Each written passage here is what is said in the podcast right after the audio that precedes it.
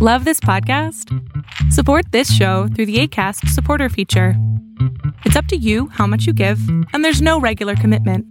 Just click the link in the show description to support now. There's never been a faster or easier way to start your weight loss journey than with PlushCare. PlushCare accepts most insurance plans and gives you online access to board-certified physicians who can prescribe FDA-approved weight loss medications like Wegovy and Zepbound for those who qualify. Take charge of your health and speak with a board-certified physician about a weight loss plan that's right for you. Get started today at plushcare.com slash weight loss. That's plushcare.com slash weight loss. plushcare.com slash weight loss. I'm Tina Horn, and this is Interrobang. Interrobang is the bonus segment of my Why Are People Into That podcast. Follow at Tina Horn Sass or at Tina Horn's Ass if you're nasty. On Twitter and Instagram, visit whyarepeopleintothat.com, support my show, and get extra shit at patreon.com slash Tina Horn. That's P-A-T-R-E-O-N dot com slash T-I-N-A-H-O-R-N.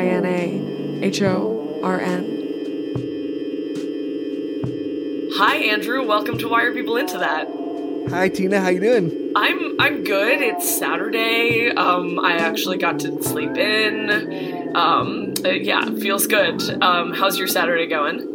I, I wish I could sleep in. I was up at eight o'clock, Oh my god. being being responsible and being woken up by my caregiver. So that was I did not get to sleep in. I never sleep in. I wish I could. oh man, yeah. I I mean, during the week, like I have to get up at seven. Um, and when I don't have to, like just just waking up on my own and not being woken up by something It's beautiful, right? Just just wake up and be like, okay, it's morning. It's actually the time my body wanted to wake. Great. Yeah. um, but uh, anyway, I'm really excited to have you on for this episode of Interrobang. Um, and we we decided to do an Interrobang um just because you're doing such interesting and amazing work that not a lot of people are doing, and I, I mostly just wanted to talk to you about um what you're up to. So do you want to um tell the folks listening at home a little bit about what you do? You're you're a writer, journalist, um se- sounds like you consider yourself an activist as well and you have a podcast your podcast is called disability after dark it's fucking awesome you live in toronto right Yeah, well, there's a lot of there's a lot of little branches I could start on there. Um, okay, so the things they should know about me: I'm a I consider myself a disability awareness consultant. So I don't I don't outrightly call myself an activist, although I think I am. I, I call myself a disability awareness consultant because I want to bring the lived experience of disability, something we don't often think about or talk about enough in popular culture, to the forefront nice es- especially in queer culture, there's almost no discussion of queerness and disability. It's slowly starting to make its way with people kind of doing similar work to mine, but I just I want to be one of the people that champions that and brings it forward for the next generation of people with disabilities who might be under the rainbow and queer.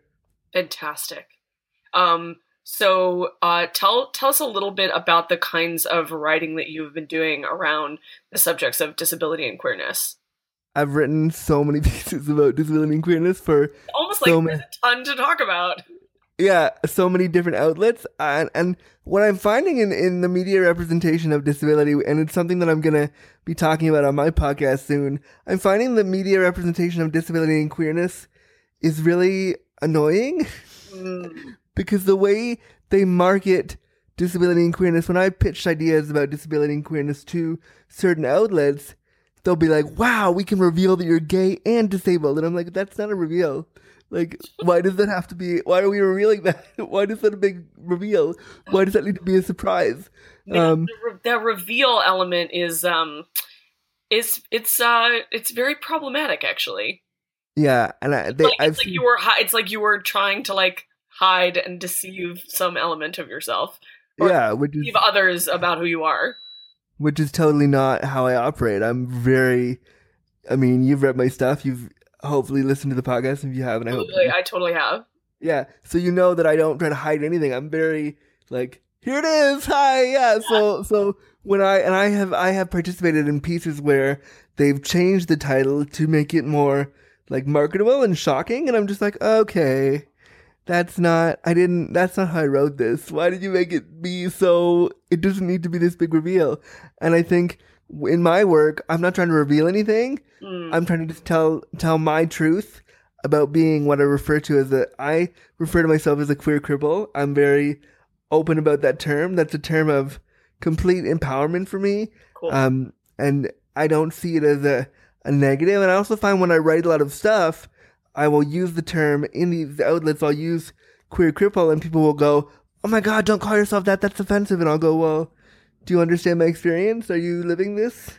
I mean, What? that's that's that's so disappointing to hear because it's um no matter how widespread the concept of reclaiming a word is people still have just seem to have a really hard time with it. I mean, the term queer obviously is a reclaimed epithet or, you know, Yeah. and it's also about self-identification too, right? Like for example, if like someone calls me fat, then that could be like insulting or hurtful or offensive to me because it's a it's a charged word that is being weaponized against me, right? But Yeah. if I Yeah. talk about like I actually had an experience recently where I was like talking very um uh like uh like positively about my chub rub. Like i was talking about like bathing suits and like talking about like like you know like the place where my thighs rub together and how sometimes it's a problem when you're like swimming in salty water you know? But like not uh but not in a like oh no woe it's me my chub rub you know? And uh yeah, and uh and and somebody was like oh no no don't say that about your body. Don't say that about your thighs. Don't say that about yourself. And i was like excuse me. Actually like I, I i find that when i use that word to describe myself i find it cute. I find it also kind of like it's it undermines the power that someone would have to like weaponize it against me and hurt. Yeah, exactly. And I totally agree with that. And I think a lot of the times, like I, I did a piece for HuffPo recently where I talked about four things you should never say to a queer cripple before or during sex. And the article, you know, I wrote about four things that have happened to me when I've been with partners before and after sex and weird shit they've said to me when we are trying to get it on. And I just wrote about like the things they said and how awkward it was. And I did a little vignette of each yeah for these four things. And the responses I got from people who read the article were like, why did you use the word queer cripple? And I was like, did you read the article? Like that, Oh my God. that- did you read anything I said? Because the words queer cripple were not even referenced or mentioned in the article other than to, to like make the piece have a title. That's all it was for. So I find it really interesting and really damaging when white, cisgendered, het people, able bodied people especially, like to use their power to tell us what we should and should not call ourselves. Right, because Um, that I mean condescension, even if it is, even if it comes from a place of care as opposed to you know, um, it's like it doesn't it doesn't really it doesn't matter if somebody is uh trying to cause you pain or trying to um take care of you it is like sometimes can be like just as hurtful and insulting for It's almost worse, I think. I would I would yeah suggest that it's when they try to do it in this level of, oh, I'm just looking out for you. It's like, uh, no, you're not. yeah No, you aren't. And I will tell lovers or people that I'm seeing or guys that I'm fucking or people that I'm spending time with, if you really want to get to know me and you really want to be a part of my circle and you really want to understand how disability impacts my life, you better, and if I let you in and if I let you use that term with me and let you use the term queer cripple, which I, I ask people to use. The other day on my Facebook, I said, you know, this is the term I will be identifying as. Please call me that from now on. And I, I say the same thing to my to people that I'm sleeping with. If I if I allow you to use that term with me, it's really important, and you should be honored to use it. And if you do start using it around me, it means you, you're starting to get it, and you're starting to see why it's an important part of who I am. That's fucking awesome. I love that. Um, can you give us a couple of examples of of things like of what not to say to a differently abled person in bed? or Um, even, or even da- I'm sure it applies also to like being on a date or like being in a play party. Yeah. Well, for me, for me, not to call you out, but to softly call you in. For me personally, don't call me differently able. I will give you. Oh, please, thank you. No, uh, tell me, tell me, tell me more. Like I, So I, it's funny. of- do you? What do you prefer?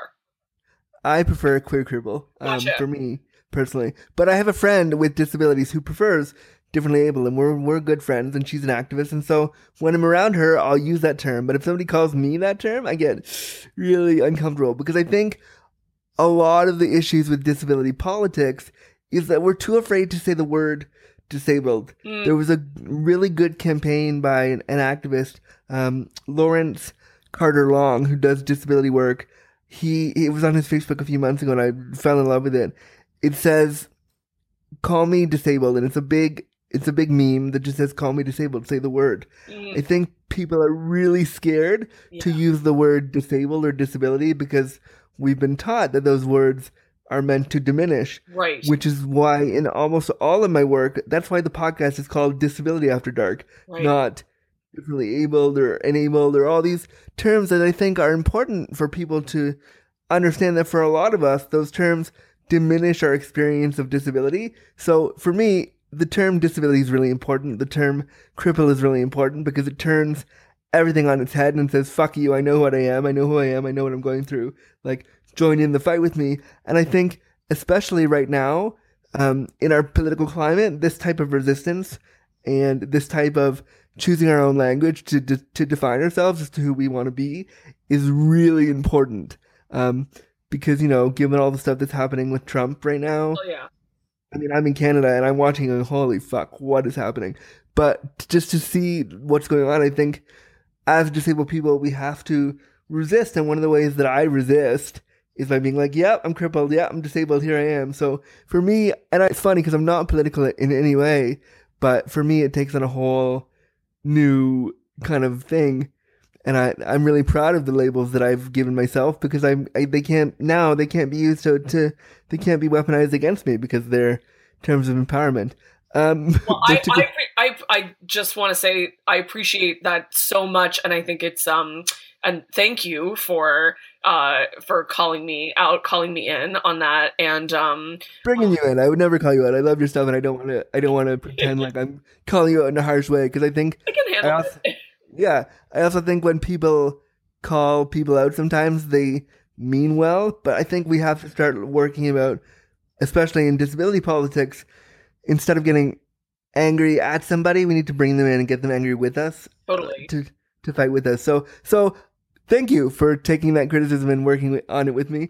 Well, Um, and I just, I just want before uh, we go back to the subject at hand, I want to say that I think that the thing that is um, really useful about what you're saying is that it applies to all different kinds of identities and experiences. It really Yeah. is about self-identification, and I think that people get um, their heads in a tizzy about well what am i supposed to what is res- what is the respectful term to use? You know what is the politically correct term to use? And obviously like you just had an example of like somebody who prefers differently abled because that that feels more Right accurate or better Yeah. to them. And like but uh, by the same token like saying crip saying disabled um is is like empowering or like just what you what you prefer what you choose um and all of those things make sense and i think that people need to be better able to accept that there's not just going to be one word that they can like rest on their laurels with for the rest of time Yeah, I like totally. this is the respectful thing this is the respectful word to use and as long as i use this word then haters are never gonna hate on me and nobody's ever gonna call me out and nobody's ever gonna like you know like post about me on tumblr Yeah. Although, hey, I wouldn't mind if somebody posted about me on Tumblr as long as there's naked photos attached. okay I'm good with that. Um, so what are some things that piss you off that people have said to you in bed things that piss me off, people have said to me in bed. Wow, where do I start? My favorite one of all time that happens to me on a repeated basis is having a guy about to go down on me, about to get to the promised land and do the thing. and they're down there, and just imagine somebody, you know, pulling down your pants and they're about to do it, and they go, Can you feel that? Mm. And you kind of go, Well, yeah. Um, but wouldn't you have figured that out before we're in this position? What?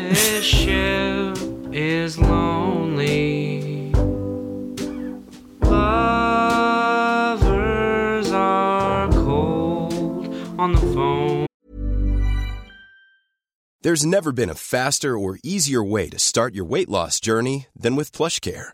PlushCare accepts most insurance plans and gives you online access to board-certified physicians who can prescribe FDA-approved weight loss medications like Wegovy and Zepbound for those who qualify. Take charge of your health and speak with a board-certified physician about a weight loss plan that's right for you.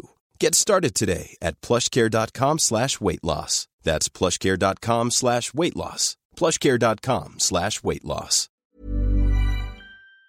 The mood out in the hall ain't fantastic. Air feels static, not dramatic. let's say I like meet someone at a bar who self-identifies as crippled, self-identifies as a crip, uh, self-identifies as crip. What's the be- better construction? P.S. I love that you, I love that you had a moment with yourself where you're trying to figure out what, which, which part of cripple to use. That was awesome. That have, that was really great. Um, so I think if somebody was, to, if you were to approach somebody in a bar that you were super wanting to get with, and you were like, oh, I want to talk to this person, but they're, they're in a wheelchair or they have a mobility device, or what do I do? Or and it's clear to you they have a disability. I think the thing you do is you you know make make the usual annoying small talk we all make. That's not based on ability. That's just based on annoying bar like etiquette. Yeah. Um, but then you say to them like, "Hey, I notice you're in a disability." Or wow, I didn't say that right. You say, "Hey, I notice you have a disability, and I don't know much about it, but I think you're really hot. Can can we talk about it?" If somebody approached me at a bar and said that to me, my pants would be off and my door would be open. Let's go. awesome. I mean, gosh, I, I I think that's so great, and I think that it's um, it really applies again. It applies to everything. I mean, it applies to gender. It it applies to, you know, monogamy. You know, like not making any assumptions about, um, you know, like someone's monogamy status or like or somebody's gender or what words they like to use to describe their body. Um, you know, what what kind what they're into in general, what kinds of kinks they may be into, how they identify within their kinks. I I mean, um, I think that that's such great advice, no matter what. I yeah, I mean, I think it's just um, I think it's just about being respectful of a person's space and asking them and, and not erasing their their experience. I've also had guys tell me that during and after sex, oh, I don't see your wheelchair, and I'm like, well, what? You should because you had to get me out of it out of it in order for us Right, to fuck. that's like I don't see race. Yeah, it's like I you it's like you should see my race or you should see my disability or you should see whatever whatever thing that I'm living with and dealing with and experiencing. I want you to see it because it makes it who I am.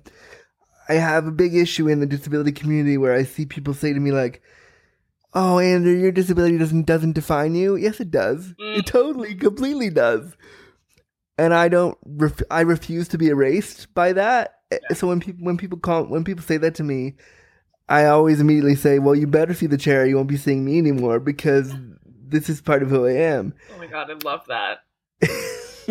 I I was talking to my friend who does porn in um LA. He does gay porn, and we, I did an interview with him for my older podcast about a year and a bit ago, and he said something that I'll never forget. He said, "You know," because I was asking him how a disabled person with my type of disability could get in porn, and we were having a discussion, and he was really insightful and said a lot of great stuff. But one of the things he said was, if you don't see the chair or don't acknowledge the chair, you're apologizing for it. And I that that stuck with me forever because I don't I don't want to ever apologize for my chair. And I notice sometimes when I'm trying to get guys to bed me, sometimes I'll ask them the question, "Oh, is my disability okay?" And that's something that I have to stop doing because Mm. it is okay. I know it's okay, but I know I understand also the internalized ableism that comes Sure. that happens when I want to try to impress somebody. So even I fall victim to not knowing how to handle the disability sometimes. So, uh, are you gonna get into porn? I would fucking love to get into porn. If there was an avenue that didn't fetishize me too much, Yeah. I, I have no problem being fetishized to a point. Right. I I think when it comes to other bodies, I think there is a specific level of fetishization that's okay. Um, as long as it's not what makes that's what makes you human. I mean, we fetishize each other for all kinds of reasons. I mean, if somebody, I mean, it goes back to what you were just saying, right? Like if if somebody was like pretending that they that like who you are and what like your body and like the particular way that you express your sexuality through your physical form like through your physicality like if they were like oh well i don't i don't see that like in terms of in terms of sexuality in terms of even how we would make this like commercial sexuality or artistic sexuality um then that would just be like you're you're like ignoring part of who that person would be like ignoring who you are. Yeah, the, and the you know for me the most important part like the, goes back to when people say, "Oh, a lot of disabled people say my disability doesn't define me," yeah. And I I always counter with, "Why not? yeah Like why doesn't it? Why couldn't it?" And so in in the work that I do, I'm trying I'm trying to create a platform that says, "Yeah, my disability completely one million percent does define me," and let's start talking about that. yeah I think the disability discourse is so. I was I I tweeted about this the other day. When we look at the disability discourse generally, not even not even when it comes to sex, just generally, it's so overrun with people talking about ability and talking about how you have to overcome and how you have to be stronger and all this all these old tropes that we're used to seeing. But why can't we talk about what disability really feels like and how it hurts and how sometimes it sucks ass and how some days I don't like it, but I'm living it and this is my experience and let's talk about that. I also know so many sex workers and people in porn who have invisible disabilities and they really struggle with like on one hand having the privilege to be able to you know to to work without ha- like having to field those questions but at the same time like it obviously it it affects their work it it affects their ability to do their work and they sometimes wish that they well i mean some of them do in in some of them are out about it in in various ways um but uh that definitely also like seems to be a factor Yeah, I think um, that invisible disabilities, uh, especially in the in the in the in any kind of, of sexual discussion, is are so hard because people don't. If I can't see it, then I can't categorize you, and I can't understand. Um, so I and I I deal with invisible disabilities like depression too. yeah Um, as a result of CP, you know, people with CP have three to four times higher levels of depression because of their lived experience and also because they they lack there's not a lot of support for people with disabilities who are depressed because we're supposed to be depressed. So I think there's a big there needs to be a wider discussion, especially in sex positivity, about disability generally. And one of the people doing amazing work around that is I don't know if you've seen chronic sex pop up on oh no but i'm mm. definitely gonna check that out they're fantastic. Kirsten Schultz is her name, and she's just started this movement. It's amazing. I talked to her. I did a podcast episode with her, which is coming out in about two weeks from now, um, where we talk about her work. She's one of the funniest, sweetest people, but she's doing a lot of work around sexuality and chronic and invisible illnesses. And I just think it's about fucking time. Like, it's just great that I love activists who are not really overt about their activism, but are trying to make activism part of pop culture in a way that is fun and sexy and different. And and that's really what I aim to do in the work that I do. And when I see other people doing that, I'm like, yes, we're we're moving along perfectly. well no not to have a one track mind but i just want to go back to porn for a second and remind you Amazing. That it's very very uh simple these days to make your own porn and put it out there and monetize it and market it you know. So if you are wanting to make porn and wanting to be like totally in control of the degree to which you are exotified and like the branding of the porn being about like this is how i exotify myself this is how i want you to uh, objectify me et cetera et cetera you can totally make that yourself. I am totally down for that. and i would subscribe. I'm just saying Amazing. I have some friends in the Toronto area. Anybody who's not in Toronto who wants to fly in and do a porn with me, um, we should talk. Because I'm totally down for that. But I find that male on male porn, um, first of all, finding somebody who wants to do that is pr- who who's willing to open their mind up past a very a very white cisgendered um, heteronormative male aesthetic Yeah. uh, is really tough. So if there's anybody who's queer who wants to consider, I would love to do my own porn, and I am not like I am really not shy about my body. I love getting naked. I love being complete. I. It's funny because the term for disability that people use, the correct, quote unquote, correct term, the politically correct term is persons with disabilities. Mm. So I make a joke about it and I say I'm a provocateur with disabilities Yes. because I like to I just like to play with all that stuff. I like to turn disability on its head. That's why I do disability after dark. That's why I also have the hashtag um bear in a chair. Uh, I have you know a ton of different hashtags. I'm gonna be starting something I haven't told anybody yet. This is like a world premiere. I'm gonna be starting a hashtag soon once I have the artwork ready and prepped. I'm gonna be starting a hashtag soon called "Kiss a queer kissing a queer cripple is an act of resistance," and the artwork will be basically somebody making out with me, and then that that'll be the that'll be the hashtag. But I think it's just so fun to play with that stuff and to play with the idea, to play with the reality of disability, and to not make it so scary, and to bring it into pop culture in a way that is fun. Hell yeah. Oh my god, absolutely. Well, I, ca- I can't. I'm gonna. Oh my god, bear in a chair. I'm gonna be following that. Um, I am really excited about the idea of kissing a queer cripple as an act of resistance. I like want to see that like more and more and more. Um, That's, I'm planning to get that on shirts. I have a whole thing planned. As soon as I get the the artist is amazing. I'm just waiting for them to to, to get it to me. Once it's ready, like I'm I want it to go everywhere because I think it's such a cool idea. yeah. Because people are afraid to to sexualize the disabled. So if we connect it to the shittiness that's happening in the states and say, listen, if you make out with me, you're you're you know joining. joining the resistance in a small sexy way like that's fun Oh my So- god, it's huge. It's uh yeah, k- kiss-ins for the resistance. I love it.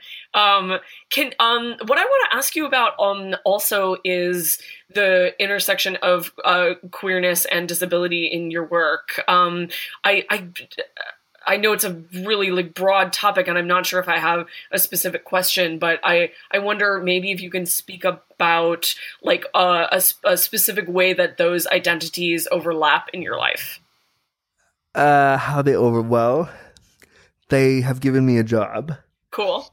without without being uh, queer and disabled i wouldn't have created the work i do i wouldn't have wanted to become a, a disability awareness consultant and work for myself as a freelance you know as a freelancer person just being like hey here i am want to see me do talks and like so it's given me a job um it overlaps because I have to look at sexuality and queerness in a different way. I have to come out both as queer all the time to my caregivers. It's funny. This morning, I had a brand new caregiver getting me up, and we're talking and trying to get to know each other.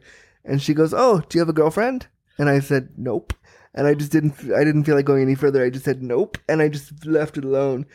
And we moved on and started chatting. And then two minutes later, she goes, "Great, save it till marriage." And I was like, "Save what?" And she's like, "Save sex." And I was like, "Oh no." So I didn't bother continuing because I just hadn't. I didn't have any like energy to go there. But it overlaps. Not, I mean, I, you know, I, you don't need me to tell you this, but like that, I something that really sticks out to me about that is that I think a lot of people have the expectation that like that you should always be available to like correct someone or to like lecture them or to teach that like turn that into a teachable moment but you're Yeah. like trying to work with your caregiver and it, you don't it's not your responsibility especially like every single moment if you don't fucking feel like it No, and I, you know, and I, I am, I am of the mind that I try to see teachable moments, and I, this is going to sound really cliche, but I, I try to see teachable moments as an opportunity over, uh, over an obligation. So I try to always, even if I don't want to, sometimes take a deep breath and try to remember that if I can change their view, their viewpoint right now, I'm gonna try. But this morning I was, at, I was like, nope, not doing it, not doing it right now, nope, nope. So I just said, I just said, okay, let's talk about something else, and we moved on because I don't want to. Why? First of all, how do you know I'm to get married? Why did you automatically assume that I was straight? And she's a new caregiver, so I didn't want to like blast her with my activism at eight thirty in the morning. Was not my it's not my favorite thing to do. So I just gotta let it go.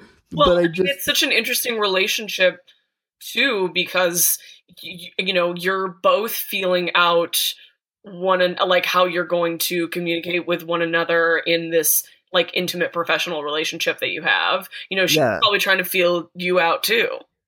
Yeah, so I didn't want to. I didn't want to come off as super like angry activist right away. So I just, I just kind of said, "All right, let's talk about what I want to do next." I mean, so that experience, and then the other experience that I that I encounter a lot within the queer community is that I have to come out as disabled all the time. Sure. They see me in a chair, uh, they and so they they assume they think they know what disability is, Mm. Until I start mentioning, oh, you wanna you wanna come over and fuck me? Great. Well, I'm gonna need help with this. I'm gonna need help with this. I'm gonna need to be taken out of my chair and undressed. I'm gonna need you to redress me after I come all over your face, and then I'm gonna, and then I'm gonna need you to you know put me back in my chair. Like this is the reality of my of fucking of like doing things with me. So like, and it's so funny because guys will always I'll say I'll say to them, oh, I'm, I'm a a wheelchair user, is that okay? And they'll go, oh yeah, no problem. And then they'll walk in my house and be like, oh, I didn't realize you were that disabled. And it's like, well, yeah, I laid it out for you. So I can't. So the way they overlap is that I'm never done coming out. I'm never done Yeah. forging those identities together. Always in a, in and a, it's really it's, it's such a cool thing to be able to do that, but it's also exhausting Absolutely. it's it's sometimes I just want to fuck. Okay, I don't want to have to. Lay, I don't want to have to lay out my otherness for you right now. I just want to get naked with you, or I want to go on a date, or I want to. But I'm constantly dealing with this otherness that is really um, that I and I have to teach them all the time. But I think once one of the good things about that though is once I teach them, yeah.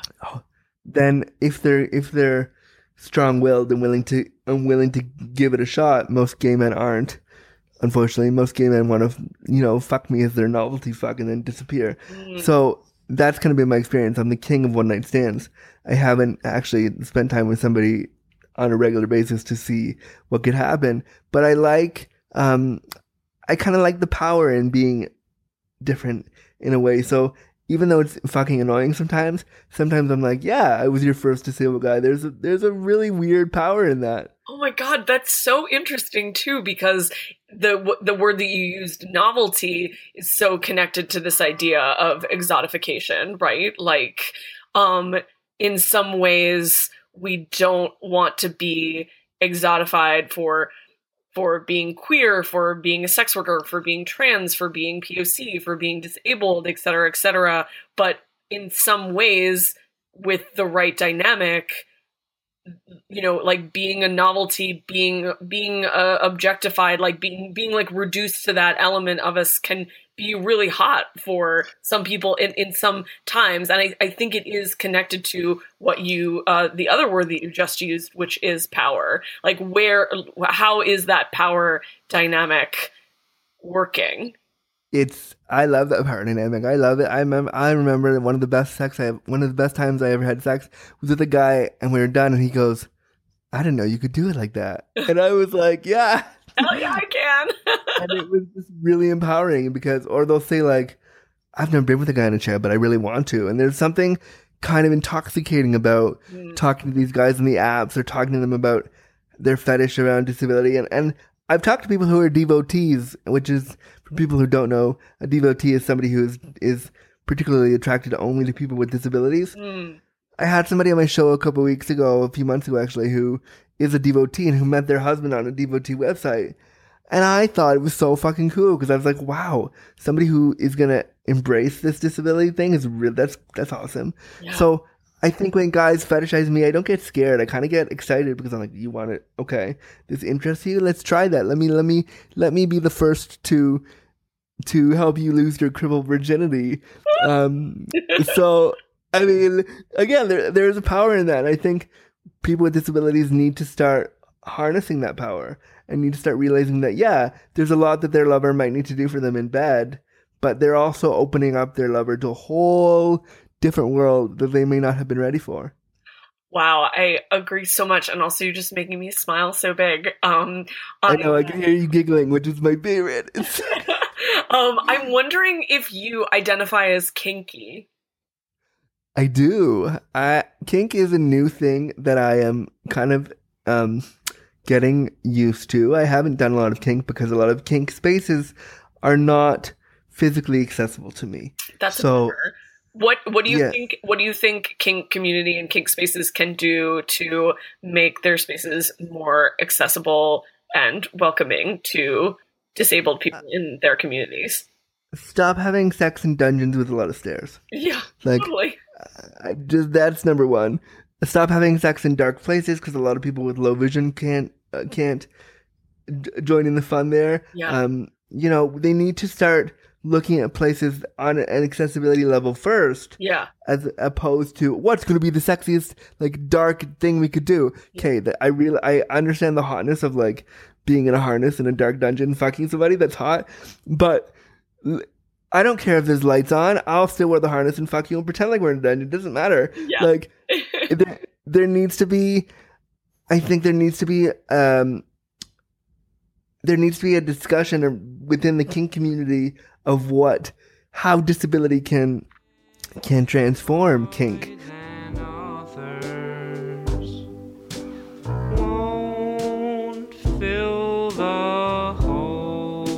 my mind. The things I'm dreaming of from my station.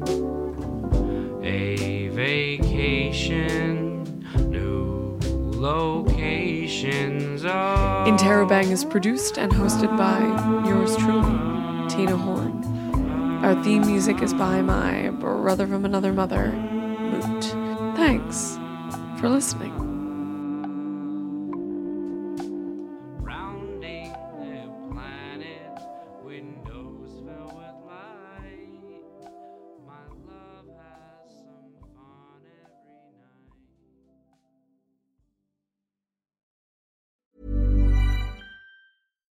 When we're on a budget, we still deserve nice things. Quince is a place to scoop up stunning high-end goods for 50 to 80% less than similar brands. They have buttery soft cashmere sweaters starting at $50, luxurious Italian leather bags, and so much more. Plus, Quince only works with factories that use safe, ethical, and responsible manufacturing. Get the high-end goods you'll love without the high price tag with Quince. Go to quince.com slash style for free shipping and 365-day returns.